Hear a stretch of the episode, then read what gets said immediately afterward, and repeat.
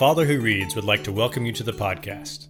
I am Michael Tillman, and in this series, each episode will feature an introduction to a tale or part of a larger story, and my reading of the tale intended to be shared with the child, or perhaps for the enjoyment of those who, like myself, didn't get to experience these stories as children.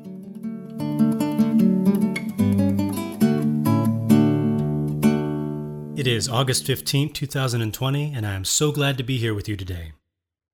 Here in Texas, it's quite hot, as I'm sure it must be elsewhere. This puts a bit of a damper on being able to stroll Sebastien very far unless we have a doctor's appointment. We were advised, like many are, to add a vitamin D drop to his diet to make sure he's not deficient. We're also starting to introduce baby probiotics. My wife and I were big fans of Downton Abbey, having watched the whole series and enjoying the movie without needing any refresher. I mention this because of our current reading of Ishiguro's The Remains of the Day. We're about a third of the way through. Reading Mr. Stevens' account of his motoring trip really comes across like reading a diary of Mr. Carson looking back across his years as a butler. I doubt that I'd find as much enjoyment with the book if we hadn't watched Downton Abbey together, but with that familiarity, it was really easy to find a way to relate to the book and immediately understand the world it presented.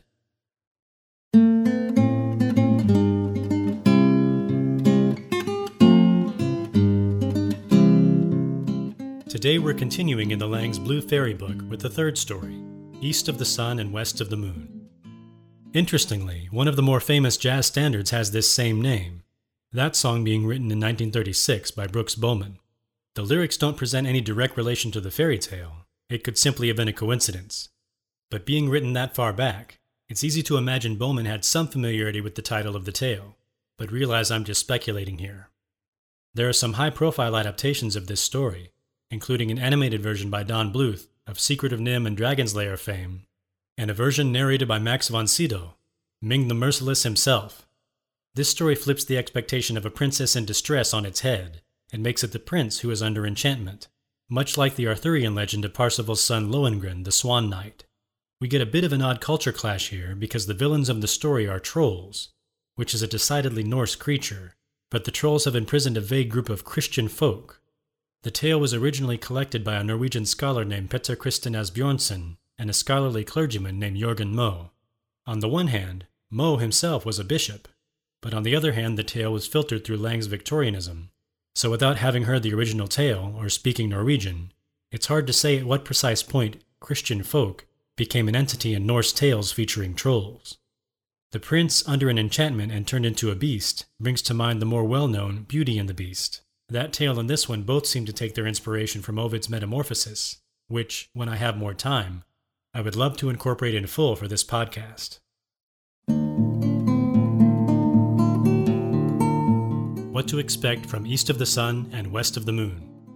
Again, with this tale, there isn't very much in the way of violence as with the Bronze Ring, but there is an exploding troll, and potentially a whole family of them, though it's only assumed what happens to them. The main magic of the story is the enchantment of the prince, of course, by said family of trolls. There are a couple of strange themes here, though. There is, of course, the aforementioned imprisonment of the Christian folk held captive in a castle. The prince himself is prisoner to an enchantment that has him turned into a bear. The most uncomfortable theme here, though, is the trading of a family's youngest daughter for their own wealth.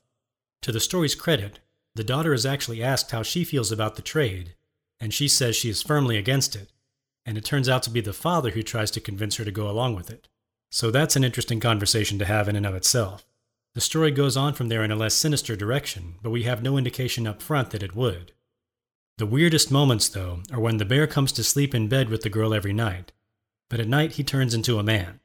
A young child might think nothing of it, but this tale is potentially a lead into a conversation of not talking to strangers, whether strange humans or strange bears, and about the various ways in which relationships with adults can be spotted as inappropriate. But now, as they say, without further ado, let's hear the tale.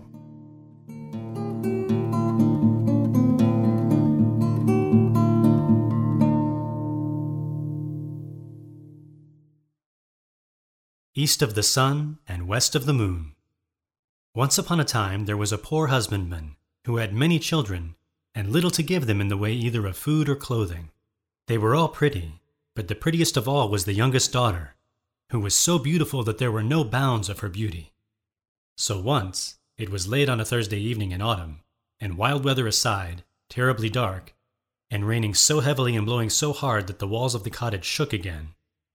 They were all sitting together by the fireside, each of them busy with something or other, when suddenly someone rapped three times against the window pane.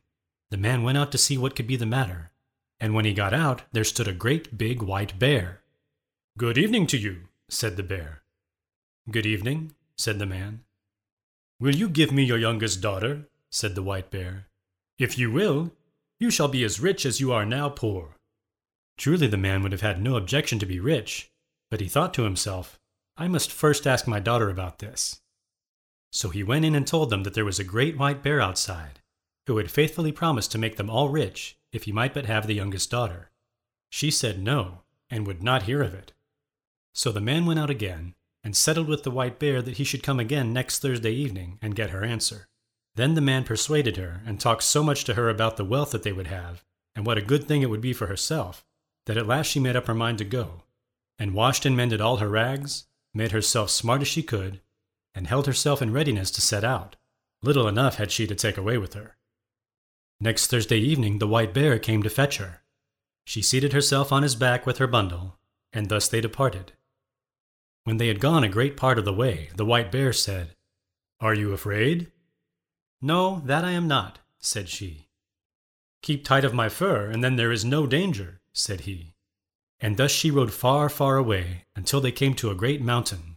Then the white bear knocked on it, and a door opened, and they went into a castle where there were many brilliantly lighted rooms which shone with gold and silver. Likewise, a large hall in which there was a well spread table, and it was so magnificent that it would be hard to make anyone understand how splendid it was. The white bear gave her a silver bell, and told her that when she needed anything, she had but to ring this bell, and what she wanted would appear. So after she had eaten, and night was drawing near, she grew sleepy after her journey and thought she would like to go to bed. She rang the bell, and scarcely had she touched it before she found herself in a chamber where a bed stood ready made for her, which was as pretty as anyone could wish to sleep in. It had pillows of silk and curtains of silk fringed with gold, and everything that was in the room was of gold or silver. But when she had laid down and put out the light, a man came and lay down beside her, and behold, it was the white bear, who cast off the form of a beast during the night. She never saw him, however, for he always came after she had put out her light and went away before daylight appeared. So all went well and happily for a time. But then she began to be very sad and sorrowful. For all day long she had to go about alone, and she did so wish to go home to her father and mother and brothers and sisters. Then the white bear asked what it was that she wanted, and she told him that it was so dull there in the mountain, and that she had to go about all alone, and that in her parents' house at home there were all her brothers and sisters, and it was because she could not go to them that she was so sorrowful. There might be a cure for that, said the white bear, if you would but promise me never to talk with your mother alone, but only when the others are there too.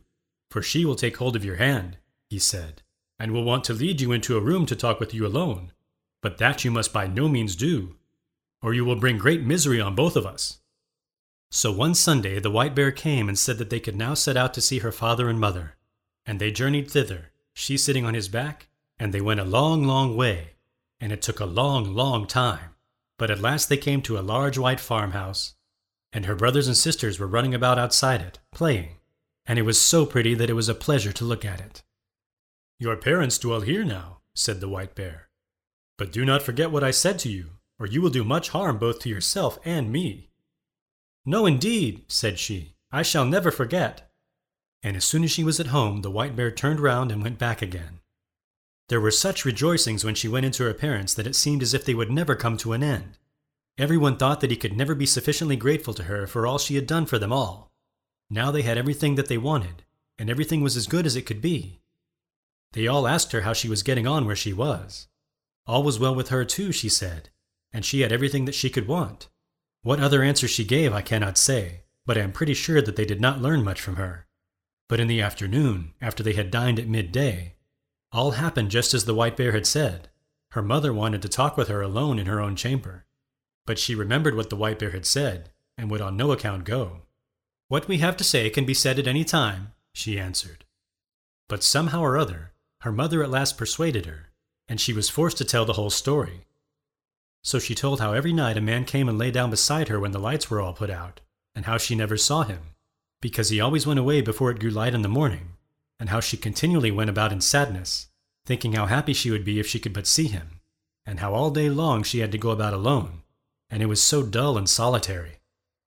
Oh, cried the mother in horror, you are very likely sleeping with the troll, but I will teach you a way to see him. You shall have a bit of one of my candles, which you can take away with you hidden in your breast. Look at him with that when he is asleep, but take care not to let any tallow drop upon him. So she took the candle and hid it in her breast, and when evening drew near, the white bear came to fetch her away. When they had gone some distance on their way, the white bear asked her if anything had not happened just as he had foretold, and she could not but own that it had. Then, if you have done what your mother wished, said he, you have brought great misery on both of us. No, said she, I have not done anything at all. So when she had reached home and had gone to bed, it was just the same as it had been before, and a man came and lay down beside her. And late at night, when she could hear that he was sleeping, she got up and kindled a light, lit her candle, let her light shine on him, and saw him. And he was the handsomest prince that eyes had ever beheld. And she loved him so much that it seemed to her that she must die if she did not kiss him that very moment.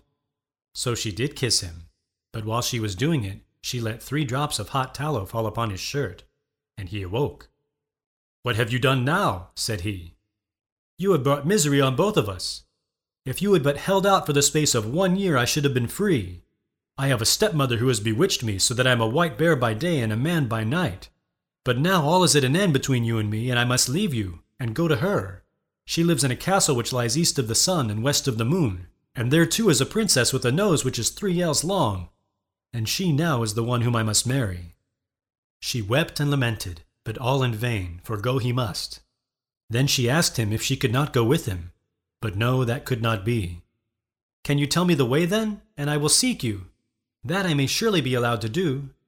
Yes, you may do that, said he, but there is no way thither. It lies east of the sun and west of the moon, and never would you find your way there. When she awoke in the morning, both the prince and the castle were gone, and she was lying on a small green patch in the midst of a dark, thick wood.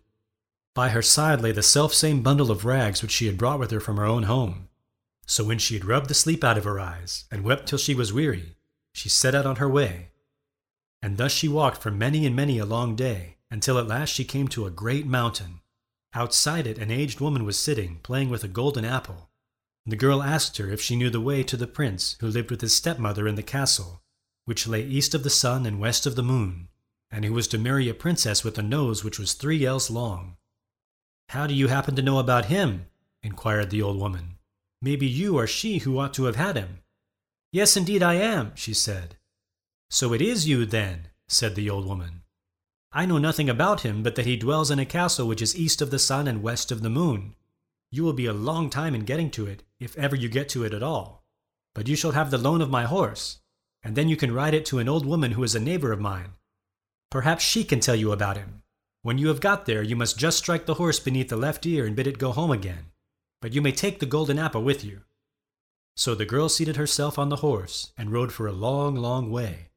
And at last she came to the mountain, where an old woman was sitting outside with a gold carding comb.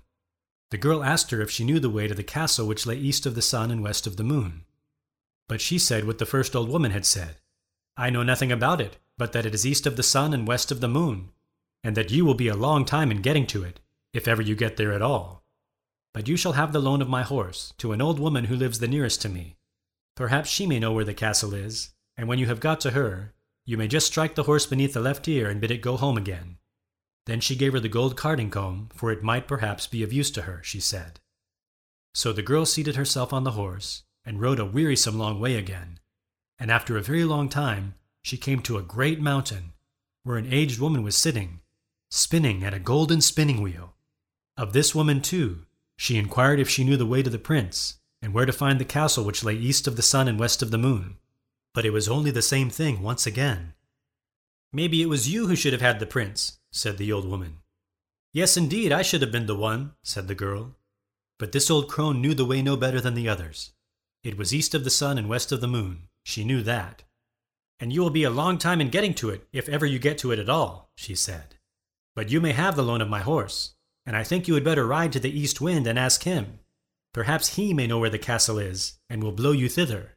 But when you have got to him, you must just strike the horse beneath the left ear, and he will come home again. And then she gave her the golden spinning wheel, saying, Perhaps you may find that you have a use for it. The girl had to ride for a great many days, and for a long and wearisome time before she got there. But at last she did arrive.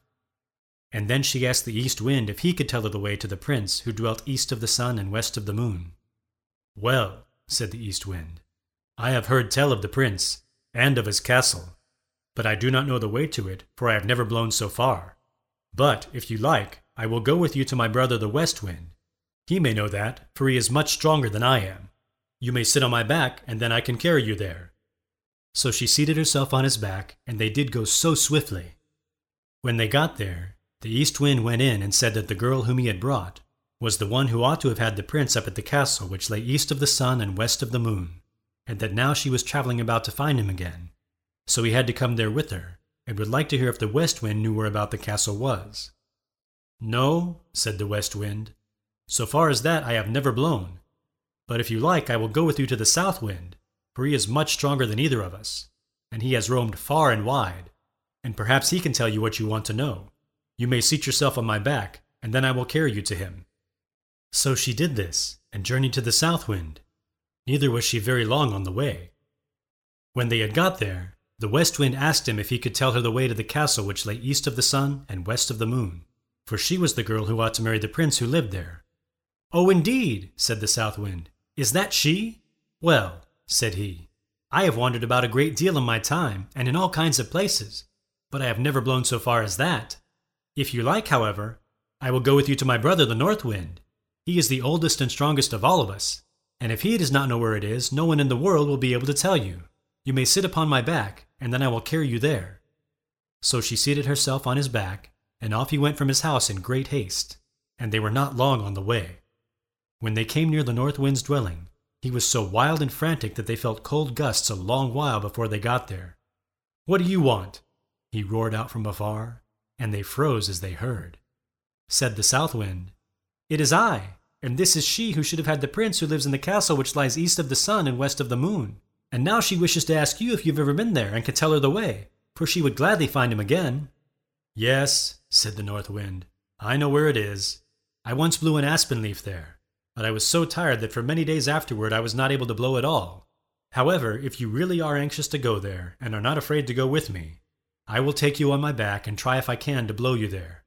Get there I must, said she, and if there is any way of going I will, and I have no fear, no matter how fast you go. Very well then, said the North Wind, but you must sleep here tonight, for if we are ever to get there we must have the day before us. The North Wind woke her betimes next morning, and puffed himself up and made himself so big and so strong that it was frightful to see him. And away they went, high up through the air, as if they would not stop until they had reached the very end of the world. Down below there was such a storm. It blew down woods and houses, and when they were above the sea, the ships were wrecked by hundreds. And thus they tore on and on, and a long time went by, and then yet more time passed, and still they were above the sea. And the north wind grew tired, and more tired, and at last so utterly weary that he was scarcely able to blow any longer, and he sank and sank, lower and lower, until at last he went so low that the waves dashed against the heels of the poor girl he was carrying. Art thou afraid? said the North Wind. I have no fear, said she, and it was true. But they were not very, very far from land, and there was just enough strength left in the North Wind to enable him to throw her onto the shore immediately under the windows of a castle which lay east of the sun and west of the moon. But then he was so weary and worn out that he was forced to rest for several days before he could go to his own home again. Next morning she sat down beneath the walls of the castle to play with the golden apple. And the first person she saw was the maiden with the long nose, who was to have the prince. How much do you want for that gold apple of yours, girl? said she, opening the window. It can't be bought for either gold or money, answered the girl. If it cannot be bought either for gold or money, what will buy it? You may say what you please, said the princess. Well, if I may go to the prince who is here, and be with him tonight, you shall have it, said the girl who had come with the north wind. You may do that, said the princess, for she had made up her mind what she would do. So the princess got the golden apple, but when the girl went up to the prince's apartment that night, he was asleep, for the princess had so contrived it. The poor girl called to him and shook him, and between whiles she wept, but she could not wake him. In the morning, as soon as day dawned, in came the princess with the long nose and drove her out again. In the daytime she sat down once more beneath the windows of the castle and began to card with her golden carding comb. And then all happened as it had happened before. The princess asked her what she wanted for it, and she replied that it was not for sale, either for gold or money, but that if she could get leave to go to the prince and be with him during the night, she should have it. But when she went up to the prince's room, he was again asleep, and let her call him or shake him or weep as she would, he still slept on, and she could not put any life in him. When daylight came in the morning, the princess with the long nose came too, and once more drove her away. When day had quite come, the girl seated herself under the castle windows to spin with her golden spinning wheel, and the princess with the long nose wanted to have that also. So she opened the window and asked what she would take for it. The girl said what she had said on each of the former occasions that it was not for sale either for gold or for money, but if she could get leave to go to the prince who lived there and be with him during the night, she should have it. Yes, said the princess, I will gladly consent to that. But in that place there were some Christian folk who had been carried off, and they had been sitting in the chamber which was next to that of the prince, and had heard how a woman had been in there who had wept and called on him two nights running. And they told the prince of this. So that evening, when the princess came once more with her sleeping drink, he pretended to drink, but threw it away behind him, for he suspected that it was a sleeping drink. So, when the girl went into the prince's room this time, he was awake, and she had to tell him how she had come there. You have come just in time, said the prince, for I should have been married tomorrow, but I will not have the long nosed princess, and you alone can save me. I will say that I want to see what my bride can do, and bid her wash the shirt which has the three drops of tallow on it. This she will consent to do, for she does not know that it is you who let them fall in it. But no one can wash them out but one born of Christian folk. It cannot be done by one of a pack of trolls. And then I will say that no one shall ever be my bride but the woman who can do this, and I know that you can. There was great joy and gladness between them all that night. But the next day, when the wedding was to take place, the prince said, I must see what my bride can do. That you may do, said the stepmother. I have a fine shirt which I want to wear as my wedding shirt, but three drops of tallow have got upon it, which I want to have washed off, and I have vowed to marry no one but the woman who is able to do it. If she cannot do that, she is not worth having. Well, that was a very small matter, they thought, and agreed to do it. The princess with the long nose began to wash as well as she could, but the more she washed and rubbed, the larger the spots grew. Ah, you can't wash at all, said the troll hag, who was her mother. Give it to me. But she too had not had the shirt very long in her hands before it looked worse still, and, the more she washed it and rubbed it, the larger and blacker grew the spots.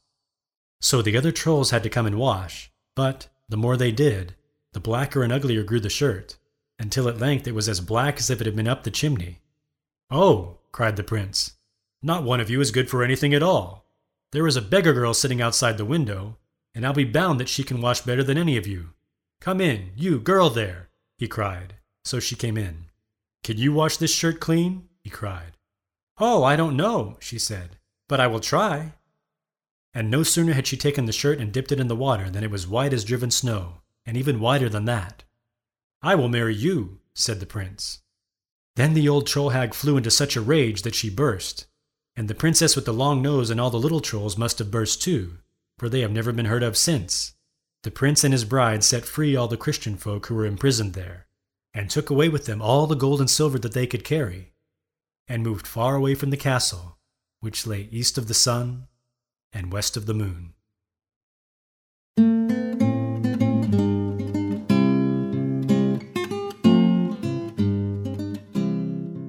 I hope you've enjoyed this third tale. It certainly makes me think of Beauty and the Beast. Mentally, though, I had the image of Raymond Briggs, the bear, all throughout, though this particular tale would seem a bit odd for Christmas time. If you'll excuse me now, I think Sebastien is waking up hungry, so a father who reads will say goodbye until the next Once Upon a Time.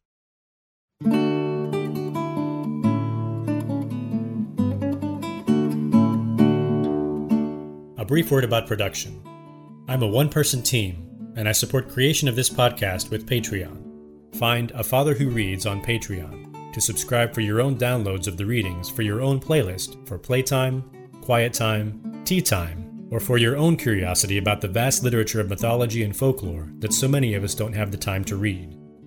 To follow Sebastien's story and baby pictures, please follow at A Father Who Reads, all one word, on Twitter. Thank you very much, and I look forward to reading for you and your family again soon.